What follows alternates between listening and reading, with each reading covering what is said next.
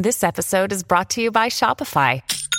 Forget the frustration of picking commerce platforms when you switch your business to Shopify, the global commerce platform that supercharges your selling wherever you sell. With Shopify, you'll harness the same intuitive features, trusted apps, and powerful analytics used by the world's leading brands. Sign up today for your $1 per month trial period at shopify.com slash tech, all lowercase. That's shopify.com slash tech. Welcome to Beyond Politics, broadcast on WKXL and available wherever you get your podcasts. I'm Matt Robison, and recently I read an article with the following paragraph Marjorie Taylor Greene could marry Hunter Biden, put her pronouns on her Twitter bio, and give herself a real time abortion on Tucker Carlson's desk while wearing a rainbow colored N95 mask. She'd still win. They'd vote for a kumquat as long as it had an R next to it. And when I read that, I knew I had to have the author of those sentences on Beyond Politics. And now I do. Jason Sattler is better known as LOL GOP on Twitter. He's a writer based in Ann Arbor, Michigan. He was a columnist and member of the USA Today Board of Contributors from 2017 to 2021. And his recent article entitled Marjorie Taylor Greene has already won.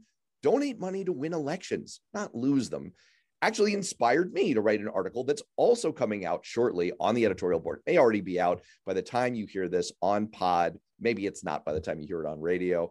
And my article is about the larger problem of Democrats getting way over focused on the wrong stuff and kind of shooting ourselves in the foot. I'm really looking forward to talking about all of that with Jason. Welcome to Beyond Politics. Thanks for having me, Matt. I it's a pleasure to have you. I feel a little bit like I'm interviewing Bruce Wayne here because you're sort of the mild mannered billionaire, Jason Sattler, living your life in, in Ann Arbor and occasionally going to what's the name? What's the name of the big deli in Ann Arbor? Oh, you're, Zingerman's, yes. Zingerman's, yeah. You're probably like hanging out at Zingerman's, but Absolutely. at night you don a cowl and you go out and you fight crime on Twitter as LOL GOP, where you're anything but mild mannered. You're sort of dropping roundhouse kicks to your 350,000 Twitter followers.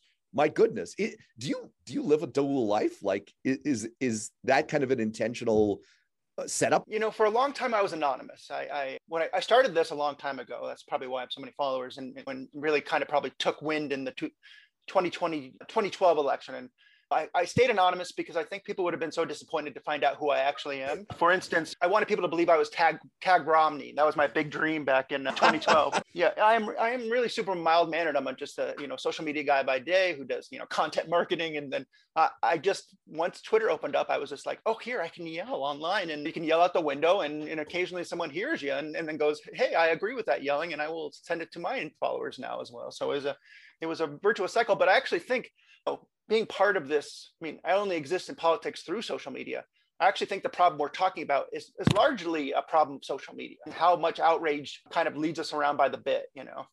Oh, absolutely. No, that's that's exactly where I was sort of going. Well, first of all, cultural anthropologists of the future, I hope they unearth the sentences that you just unleashed about like, hey, social media, Twitter especially, is just an opportunity to yell about stuff and and maybe people get excited about it.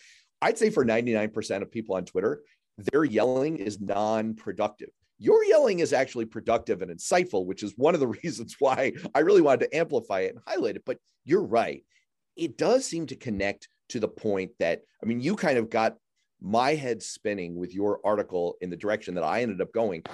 I mean, that's that's really what you were driving at is that we have been kind of plugged into the online outrage machine and it's turned into an online outrage cash machine that's sending our energy and our attention and our cash to the wrong places.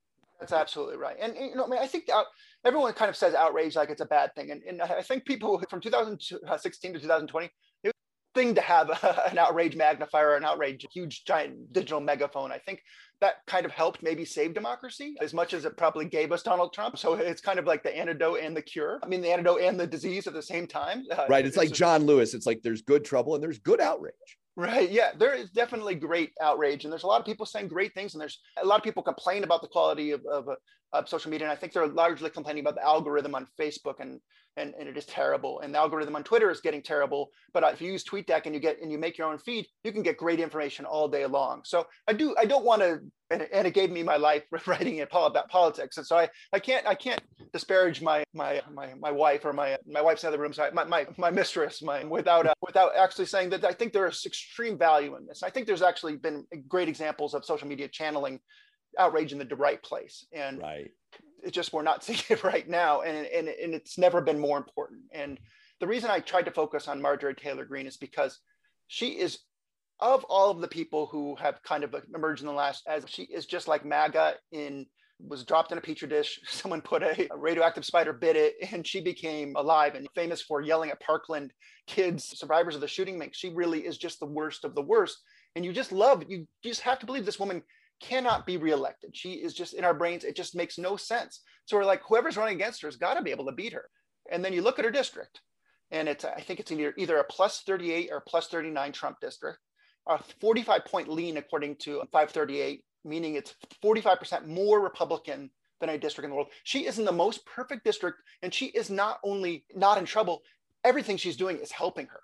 The more we donate, the more she gets, and that's just a business for her too.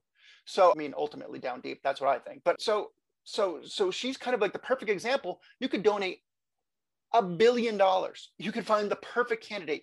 That guy, if he got within 10 points, would be breaking all the odds. It's just redistricting, gerrymandering works, or they wouldn't be doing it.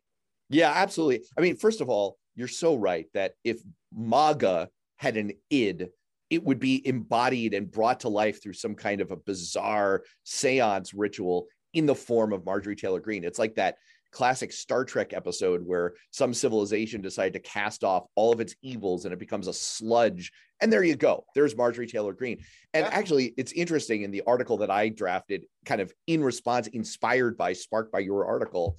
I actually had a paragraph about that where I was saying, hey, people, look, I get it. Like, it's a, such an understandable impulse. It, it, she, it, there are some characters in our politics who have become such a visceral draw to our own ids that of course we want to respond. And the supreme court has said money is speech. And this is this is the way we've sort of been primed as political consumers right. is you you get the stimulus. It's pavlovian. It's like do you hate this? Yes i hate this. I this is outrageous. This was horrible. Like I, th- this person should not be a member of our government. Well, then the response is to give money, and you should give money to whoever's sending the the plea at the time. But you point out in your article that this is it, it just kind of misses this basic political reality, and it's not it's not a productive. I mean, you were drawing this distinction a moment ago between kind of productive outrage and non-productive outrage and we're kind of being used by our anger. We're not using it to channel our efforts into things that are productive. Yeah and there and people recognize how nuanced and how difficult politics is. I mean for someone like i am basically like a fantasy baseball fan who gets to talk about fantasy baseball and, and, manages to take it. I've never run a campaign. I but, what I mean I did when I was like an 18 or 19 years old, and, and I'm, I'm, talking about so like it's my participation in politics is the same as everyone's participation in politics, except for people like you who have actually worked on campaign. Is that I just want to believe it works a certain way. But and, and so we have these debates about how should everyone's going around saying, oh, you can't say defund, you can't say defund the police, you can't say defund the police. I don't want to get into the messaging because I'm not an expert on that. Anyone who I, I think Nat Shenker-Osorio, who has a, a, podcast called Words to Win By, is a, an extraordinary. I, I think people should listen to her. I think people should listen to people who've won campaigns on messaging. I will put my opinion out there, because, but I'm not 100% sure because who knows. But I will tell you this I will tell you that giving money to anyone who's running against Marjorie Taylor Greene is giving money to Marjorie Taylor Greene because the more that her race gets attention, the more money she raises, the more points she's going to win by, and the more races that you, you your article and I hope people read this just lays out the plenitude of races that are going that are starving. These these are candidates who are starving. We know exactly the maps are all coming out. We know exactly who is who is starving, and we also have the secondary attack that's going on on the machinery of democracy, where they're going after clerks, they're going after school board representatives. These races are getting way more attention through Steve Bannon, who has focused um, his his movement, the MAGA movement, on these lower ballot races. They're getting way more attention, way more money than they've ever gotten before. And in response, we're giving more money to the four people who are going to fighting for the chance to lose to Marjorie Taylor Greene. And you know what? Republicans are doing this a little bit on their side. I will say this: they're not doing it to the degree we're doing it. They're propping up people who are going to run against Greene or run against Cawthorn who are going to lose because the problem isn't that, that Marjorie Taylor Greene is a terrible candidate. The problem is she's a great candidate for that exact district. Madison Cawthorn is a great candidate for that exact district. They couldn't pick a better candidate. They want this person who pisses us off. If they didn't piss us off, then she would have a chance of losing. But she's so good at pissing us off that she cannot lose. If she were running for Georgia's actually a state, there's a great article that came out today from Larry Sabato, the crystal ball from right, the University right. of Virginia, about where things are trending. And if you look at the where there is good news, Georgia in general, there's amazing news. There are races to win. Raphael, uh, Raphael Warnock, Senator Warnock, his race is crucial to win. Every if you gave the money directly, people are whenever I say this, people go, "Well, it could help get turnout in the district, and that could help Warnock." Give the money to Warnock. You know, I mean, if you're if you want to help Warnock, this is not. It's the money gets wasted, and we saw this. Everyone knows the examples. We saw this in Maine, and we saw this in Kentucky, especially, where two Senate candidates who seemed like they were competitive at the time ended up losing by double digits, ran terrible campaign, ended up with millions of dollars in the bank, and and you can't run a good campaign in these states that you just can't win. You could have won in Maine. That is potentially that was a poorly run race. But you could give Amy, I mean, Amy McGrath, who ran against Mitch McConnell, you could have given her a billion dollars and she still would have lost by five points if she ran a beautiful, perfect campaign, which she didn't. It's, it's, it's hard to run a beautiful, perfect campaign. Not everybody can be Barack Obama in 2008. Almost no one can. So we have to look at the reality of what we're facing. And what we're facing is that Republicans have a plan to steal the 2024 election. It's through the state legislatures. Republicans are much better at winning state legislatures. They know where to spend the money. They are steely eyed. They are pragmatic. They do not waste money trying to, they, they put someone up to run against AOC, but they don't ever believe that that person's going to win. That person usually is a person of color who can then be on Fox News and just be like, AOC's appointed. It's just, it's a, it's a useful kind of but democrats are taking this far too seriously and and and it, this may seem like a small problem but the amount of money that is that is going to be spent on marjorie taylor greene's race is going to be as much or more that it's going to be spent on every race for the michigan house.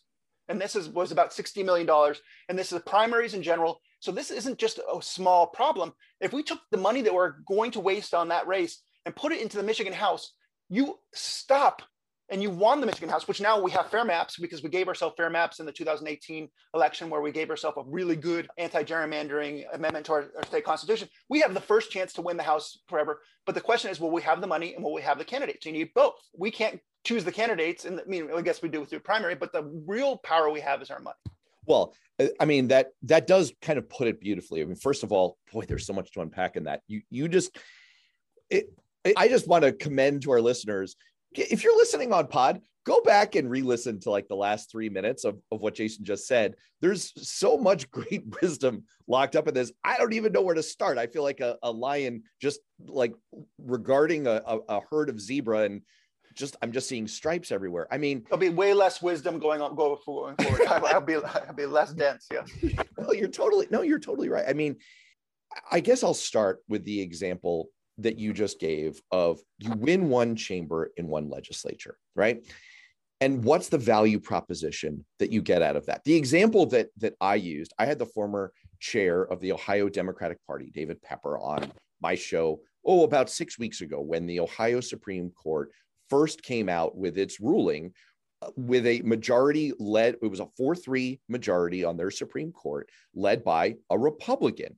And they said that you can't gerrymander the way the Republicans who have a trifecta in Ohio, they control the governor, they control both chambers of the legislature. You can't gerrymander the way they wanted to gerrymander. They threw out the maps. And I was pointing out with David on the show, this didn't just happen. We didn't just luck into this. It was the result of a very intentional strategy where David and a ton of people working with him, I'm not just giving the, the credit to him, they they implemented a very intentional step-by-step approach to win those Supreme Court seats, to, to overcome, they put a referendum on the ballot and they made, they created the legal standard that they would then have the seats in the Supreme Court to uphold that throughout those maps. And you're giving the Michigan example. And my point is, you alluded a moment ago to being a little bit of like a fantasy baseball kind of mindset player when it comes to politics. That's actually a very good way to think about it because I think what you were saying in your article and what I tried to capture in my article was this idea of it's almost a money ball type thing. If we sat down and we said, all right, let's take all the spending that we know Democrats are capable of because we keep setting fundraising records cycle after cycle. So we know that this is the money that we have available on our side. And we tried through some kind of a mathematical formula to look at instances like the Michigan House, the Ohio redistricting result, and said, where can we get the most value? If our first goal is to protect democracy, and our second goal is to advance policy that represents our shared values or stop policy that we find anathema to our shared values, we would apportion the money we're spending in politics very differently if we took a kind of money ball, where's the value kind of approach, and we're not doing it. And you get it. I get it. The reasons are totally understandable.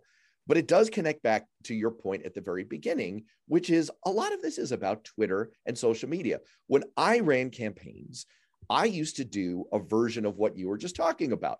I would think of the greatest villain, because every good story has a villain. I would think of the greatest villain. And at the time, it would be George W. Bush or whoever was the Republican creating the most outrage. And Great I villain, would link, right. And I would, I, I would link my the, the opponent in our race to those, those people, to those avatars that people didn't like. And I would do it through fundraising letters or through emails. But now email has become so outrageously huge, so incredibly invasive, so pervasive, and social media and text messaging, which is, yeah. you know, a, a, a fundraising means we don't even talk about.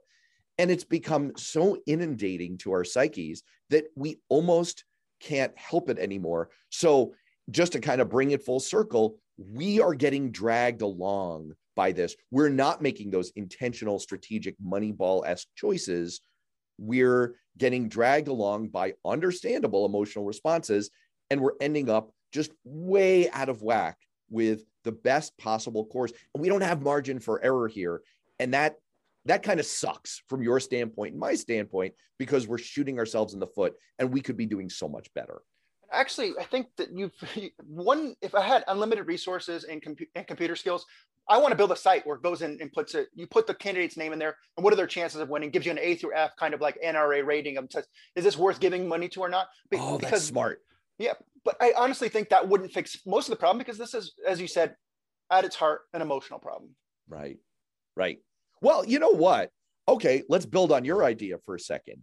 Maybe that would be one component of it. Like I, yeah. I know I'm I'm way over baking this. Like already our listeners. No, no, like, I, love you said there'd be no math in this podcast, but yeah. like what you could do is you could you could evaluate someone's chance of winning. I mean, this is what's happened in, in the NBA, right? Yeah. Like they figured out, well, three points are worth more than two points. So what you need to do is multiply the chance that someone will make a shot times the number of points you get from the shot. So in a way, what you would almost have to do do that that step you just outlined, right? You'd have to have some evaluation of what's your baseline chances. Well, there's actually you can do that. There's plenty of sites that that kind of do that. Like you cited Cook Political Report, right?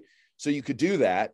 And then you might have to have some kind of a metric of, well, how much value into democracy yeah this seat. And then if you want, you could throw in a kicker, right? Like a bonus value if you're kicking out someone who's particularly crappy, right? you could give. So I, I, I mentioned in my article, I don't know if this will survive um, the editing process for any writers out there that um, sometimes these these these things uh, go through a little bit of a ringer, rightly so.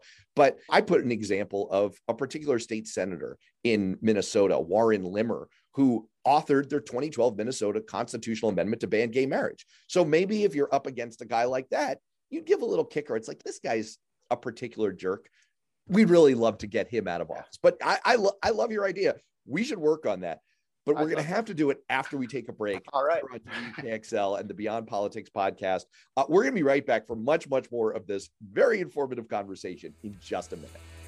Welcome back to Beyond Politics, broadcast on WKXL and available wherever you get your podcasts. I'm Matt Robison, and I'm having about as much fun on the radio and on podcast as I've had it in a long time talking to Jason Sattler. Jason is better known in his uh, superhero alter ego form as LOL GOP on Twitter, where he has a massive army of followers who hang on his every tweet. But he also writes, he, he was a columnist and member of the USA Today Board of Contributors from 2017 until 2021. And he recently wrote an article for a publication that I also write for, the editorial board, which I urge people to check out and subscribe to. It's awesome.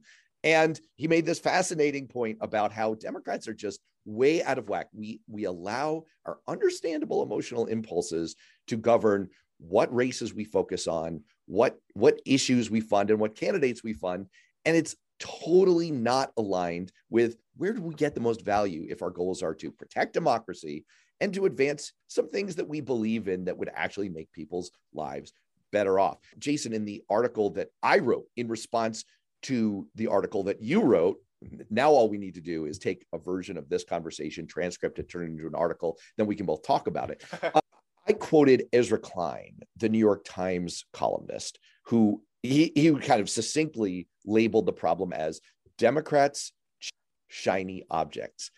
Do you think that that's also sort of a, a pervasive underlying factor here? I, I personally felt like I hear a lot, especially in the 2020 Democratic presidential primaries. I heard lots of strains of this from the candidates in their references to we need big, bold, fill in the blank, big, bold legislation, big, bold action, big, bold policy, whatever it is. It, I wonder if Klein's onto something here that there's something in our mental makeup and our DNA that we really do chase big, shiny objects. And we sort of it's very easy for us to overlook the real spade work under the surface that goes into making change into into advancing the ball on on things that we care about do you, do you have that same sense yeah, I, I do think there that that problem exists at two levels. It exists on, on the base level, where we have a bunch of people who are activated largely in, from two waves, from the Obama wave and then from the anti-Trump wave. So you kind of have people who have generally are looking for excitement.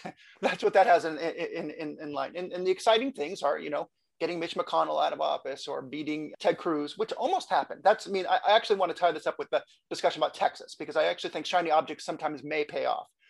And there is the bigger problem of the real money doesn't come from us. I mean, Sara Gideon and, and, and Amy McGrath raised probably together about $150 million, which are 200, almost 200 million, an amazing amount of money. But there are billions of dollars that are being spent. I think it's literally almost $2 billion on, on these elections. And the big donors on the Republican side are just way more uh, focused on the ground level. They, see, they saw what was happening in Ohio. They get how you steal uh, and you keep them by keeping from people from voting by st- they have the, the, the cut and paste voting anti-voting laws that they make sure get passed in every state. They they get power and they keep they design the system to keep their power. And they and they and they want to separate their power from the popularity of the policies because in general republican policies are unpopular. Whereas democratic donors come in swinging. They get hard, they get huge, and they understand the, the value of winning the presidential election. Ironically, that hasn't turned into uh, winning the popular vote in the last seven every every time since 1992, except for once, has basically not turned into a control of the Supreme Court, which is basically the long-term goal of winning the presidency. So there's basically the sustainable power of winning the presidency shows up in the Supreme Court. And Republicans have even managed to figure out how to outdo us on that. But you look at shiny objects, and when they come down at individual candidate, you could say Georgia was a shining object a few years ago.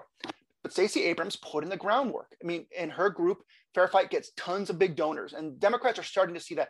Now, if you look at this other, I reference this article by Crystal Ball, University of Virginia, Larry Sabato's publication, where things are trending. It looks like Texas is just trending further to the left than Florida. Florida mm. used to be hmm. the, you know, which is depressing. It's just because MAGA, it's basically like a black hole that's sucking MAGA from the rest of the country down down to it. Everyone's retiring there. They it's older, it's becoming wider, it's becoming more and more Republican. And they also, we don't get mentioned this, something that Ron DeSantis did as soon as he got in. Florida voters had just voted to give franchise over a million felons who one of their who want their voting rights back, something that almost every other state in the union does. I think only two or three states don't. Was this would have been the most biggest reenfranchisement of voters since the Voting Rights Act. And Ron DeSantis basically gutted it with a poll tax, disenfranchising more black voters at one time than anyone alive.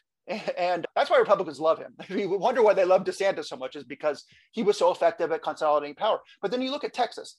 Texas is, is, is, has been the goal. Is everyone has been said for decades. I I grew up in California. I saw I had Republican governors growing up. We voted for Reagan. We voted for Bush the first time.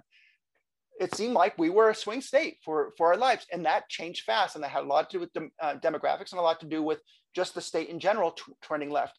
Texas is always supposed to follow the path of California. We're now almost 40 years later, and it has not yet fallen. But it looks like if there was a state that's trending that way, it probably won't be 2022, 2024, but it's coming within this cycle. I mean, before the next redistricting, there's there's competitiveness, and the voting laws there are so atrocious that Republicans have. They really do have a chokehold on power. But there's a group called Ground Game Texas. That if, if I were going to say who do you want to give money to, I would say Run for Something as a group you reference in there. Your Democracy Docket, where Marc Elias is fighting to to make sure that the elections are fair. If you if you're looking for easy places to donate to, Another one, if you want a long shot, if you rather than voting, uh, I mean, giving your money to someone who's running against Marjorie Taylor Greene, consider Ground Game Texas.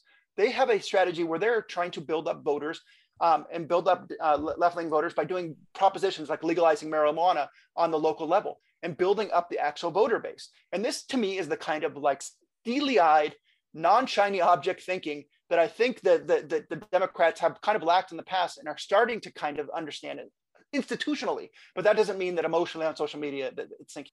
Well, I think you've turned me around on this because you're right. Just like we were saying, there's good outrage, there's good obsession with shiny objects. And I, I guess you've also kind of demonstrated to me, and I, I hadn't thought about this way, that of course we're all prone to this. There's just a different version of it on the right and the left.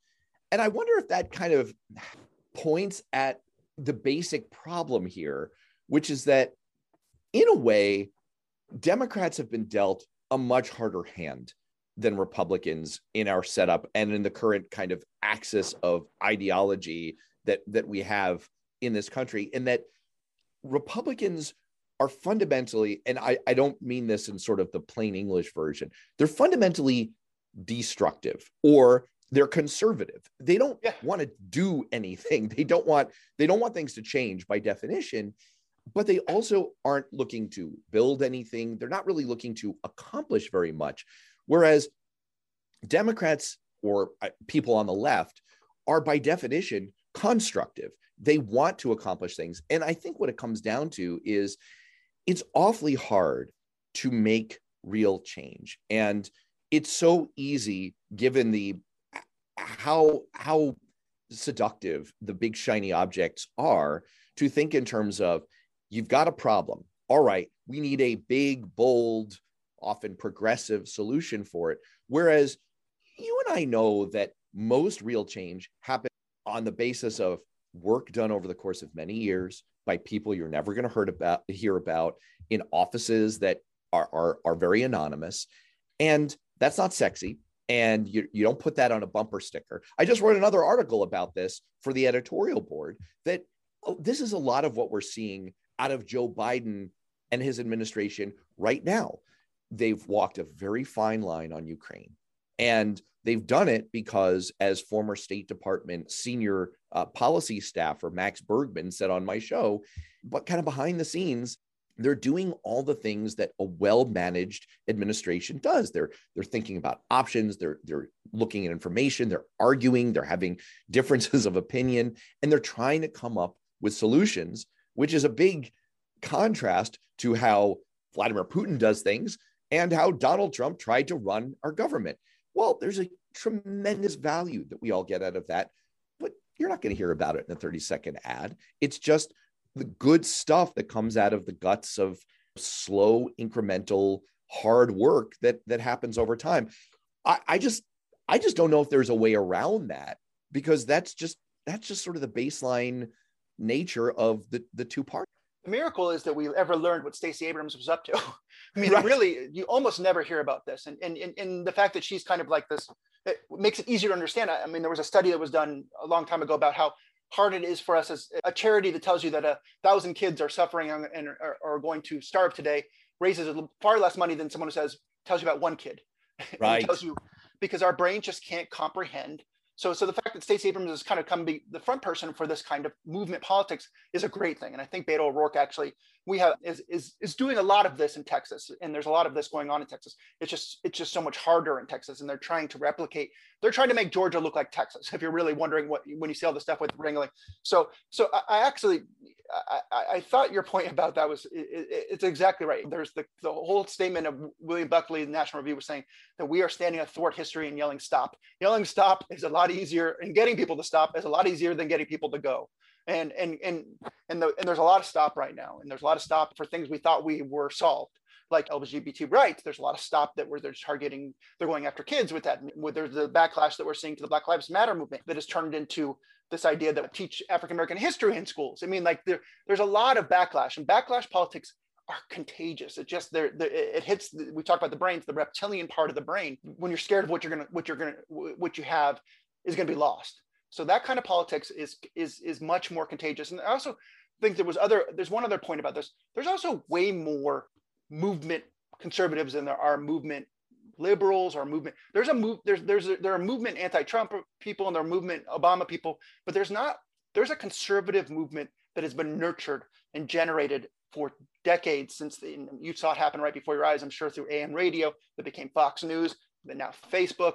That is, it is just it's a powerful movement, and they don't just dabble in politics; they live it. They watch Fox all day long. If you watch most of the people who watch Fox, and there's not people say there's an ancillary of MSNBC. MSNBC, what is the clear uh, ideology of MSNBC? I mean, I I don't know it in general. Is there some connection between Morning Joe and, and Rachel Maddow? I, I don't see it if there is, other than they they're pretty good TV presenters, I guess, and, and we're interested in their their dating lives, I guess. I guess that's the two things that we have in, in common with those. But but there's just not this kind of ancillary politics as a lifestyle thing on the left too. And I, I think that that's also part of it. And this is connected to two, two things I think are in a large way is evangelical mega churches. And also there's more gun clubs in America than there are McDonald's. So there's kind of like physical places you can go to and be a Republican.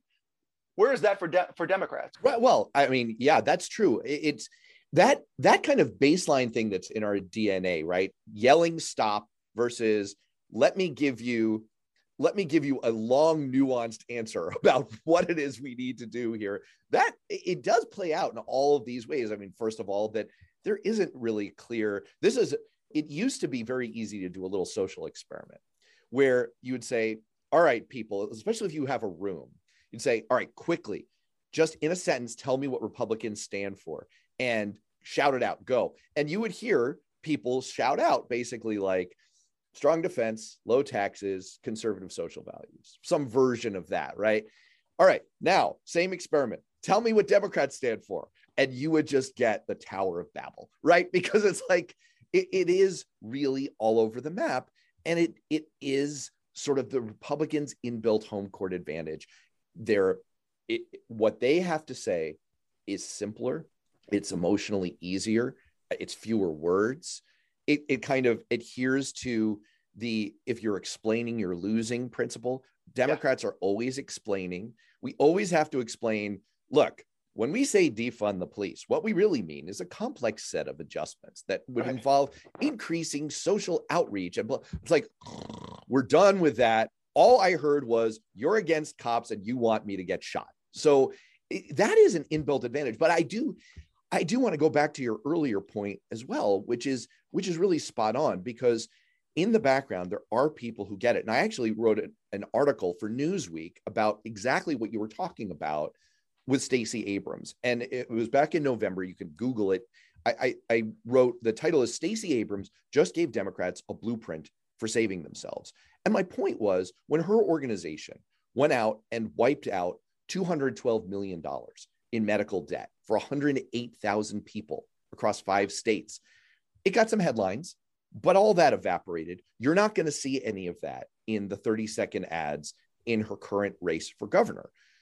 But it's that work in the background at the grassroots level where she's starting a relationship with those people by doing the put up or shut up, by actually making a difference in their lives and opening them up to a conversation about, hey, ha- have you registered? Are you are you going to go vote?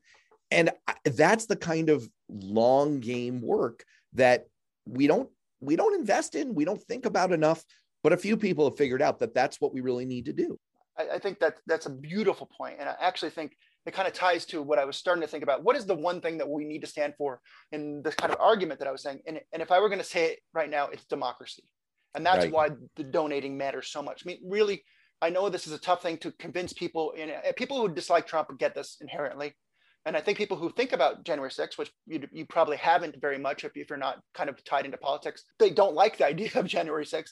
But people do not get how much democracy really is in the line, how close we got. And this idea of democracy and building citizens that, that the fair fight is kind of embraced it's something that Democrats need to do on every level. And this is something the Koch brothers fund. They, they do citizenship classes for people who are learning learning Spanish speaking citizenship classes because they get it. Before Trump came along, they're like, we eventually need to win some Latino voters. So what's which actually kind of like let's let's, let's build an infrastructure that, that supports the idea that citizenship is a right leaning thing. But you, you, make real connections, and there's a kind of like it kind of seems like in a, in a certain way back to the old school politics where you're handing out turkeys to get to get people to vote for you. But in a certain sense everyone is a saint. There's a theory of the two Santas that they used to talk about with politics. Eh, every polit- either you're getting tax tax breaks from the Republicans or you're getting you know help from Democrats. And I think the Democrats don't make the case enough for democracy on the workplace level, on the on the community level, taking part in every element of politics and and and, and the value of being a citizen. And I think if Democrats could make it so what we stand for is democracy and citizenship, that'd be an incredibly patriotic rebuke to Republicans saying, we stand for you getting a bigger paycheck. English taxes. And what a messaging shorthand, too. We could finally capture in just a few words what it is that the Democratic Party stands for, which is like, I was actually in Israel on a congressional staff delegation, and I was trying to explain to a bunch of Israeli students the difference between the two political parties. And I'm a Democrat. It was like, I, I was able to sum up the Republican Party and what they stand for. And then I'm like, so Democrats, this is really hard. But I love that you just alluded to the giving out turkeys thing I literally put that in that Newsweek article. I said that what Stacey Abrams is doing harkens back to an earlier and kind of misunderstood era of politics and Tammany Hall. And yeah. what that machine politics grew out of was hey, you know, there's a big group of Irish immigrants here and uh, they're citizens now and they could vote. And why don't we reach out to them? and give them something meaningful in their day-to-day lives let's let's do the work on the front end and do the politics on the back end and too often what we do kind of tactically is the reverse. We try and give people things on the front end by saying, well, we're multicultural. We care about people who look like you. We are people who look like you. So why don't you just vote for us? And the natural question that springs from that is, what are you actually doing for me? What is it? Show me. Don't tell me. Show me, which is, and just to kind of round it back to your point about making ourselves the party of democracy, it does connect to something that you suggested in your article, and I tried to pick up on in my article. It's not all just about dollars. There's a real kind of Catholic Protestant schism element to this of like justification through faith and justification through works. And you could just give money, right? And and that's sort of the the faith thing. It's like I will give and good things will happen if the right people get in office but you could also go out and do some grassroots stuff yourself. And that was your suggestion about run for something. You could run for a local office. If that's a little bit of a bridge too far for you, you could simply sign up to be a poll worker. And in my article, I put some links for how people can go ahead and do that. It's not that hard, but it's a very direct way to respond to the fact that Steve Bannon has found 8,500 new Republican precinct workers in 65 key battleground counties just because he put out on his podcast, hey, go sign up to be a poll worker if you're like a big lie acolyte like me and you want to mess with the Democrats in the next election. The only way to fight back about that is to have sane, rational people sign up to be poll workers so that they can't get away with stealing the next election. There's a social media a- aspect of this too. The reason that Marcus Johnson or whoever's running against Marjorie Taylor Greene ends up raising so much money is because people retweet his message. He goes, I'm going to beat Marjorie Taylor Greene. Don't retweet the bad messages. Find the good messages. Boost the good message. Every little bit counts. Going out there and finding these, retweeting, looking at the go. If you're wondering who to support, go look at runs for something's candidates. They're they're supporting uh, a lot of candidates, color, black candidates, younger candidates. They're all about younger getting. They're not millennials anymore because millennials are my age and almost and, and in their 40s. Zoomers are, are starting to run for office. But if you're looking for good people to run, as I think that was the, the best thing about your article, and I was so excited about is there's really no lack of examples of where you could put your money. There it's a target rich environment, as uh, yes. uh, Maverick said to Goose. Adopt, yes, exactly. Adopt any of these things. Pick a pick. You're going to have your maps are going to. There is a vulnerable person. If he's not in your district, there's someone on your ballot that's vulnerable that that that you need to work. In my state, my governor really, really matters because that could stop the plot to steal the state in 2024. So there's there's there's just so much we could be giving on and there's just so it's just every dime that goes to marjorie taylor greene is a pain and I, and i just i just feel like in the fight against democracy we can't afford to bleed out the way we are in these districts well, first of all, your governor is incredibly important if we can keep her unkidnapped, which kind of goes to the point of yes. I, I, do want to bring this full circle as we kind of uh, round the bend toward the end of the episode that there is a component here about sort of controlling ourselves and curating our own intake of media and social media and information. And that's sort of where i again this was this was totally inspired by your article and it ended up in my article right? Like mine was sort of the empire strikes back to your star wars that I, I, there is that's sort of the third suggestion that i offer to people is adjust your media diet. I had the former chair of the democratic congressional campaign committee steve israel on this show maybe three weeks ago and he wrote an article for The Hill just before that where he's like, hey, unsubscribe from all the emails from the campaigns. Just, just unsubscribe. Don't hit stop when you get one of those fundraising texts. Curate your own intake of these entreaties for, for fundraising and what you do on social media. And the other thing I do at the end of my article is I say, follow the people on Twitter who are giving good information, focusing on the races that we need to focus on, and aren't just amplifying the latest outrage pointlessly for no reason, but are trying to point to the stuff that really matters. And I throw out names like yours. People should follow LOL GOP on Twitter. People should follow Matt L. Robison on Twitter too, please. I don't have 350,000 followers. I, I, would like, I would like to get uh 0.3% of Jason's following on Twitter. That, that's my new goal. But people can people can do that for themselves. All right we're, we're rounding the bend. We've got 30 seconds left. If there's one thing that you'd like people to take away from your article my article this conversation to go forward for the rest of this cycle what would it be? Pick a candidate to support who is not running against marjorie taylor greene. That's, that's the one thing. And, i mean and amplify donate and put time in. Do what you can and, and recognize that it's not just our brains and our and our well-being that are at stake it's our democracy that's at stake Oh, that is just admirably succinct. We were joking off the air before we got on about that moment when Joe Biden was asked, Can you constrain your verbal tendencies to go on and on and on, blah, blah, blah. In the debate, he says, Yes.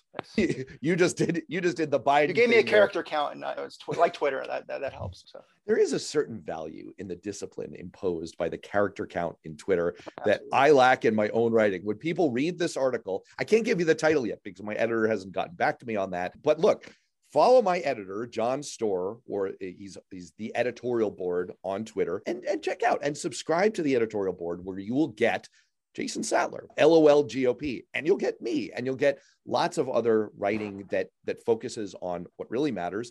And i agree co- completely with what you just said. Get active curate your media diet focus on the races and the issues that matter and do what you can. Jason thanks so much for being on Beyond Politics. Great conversation. Really appreciate it. Thank you.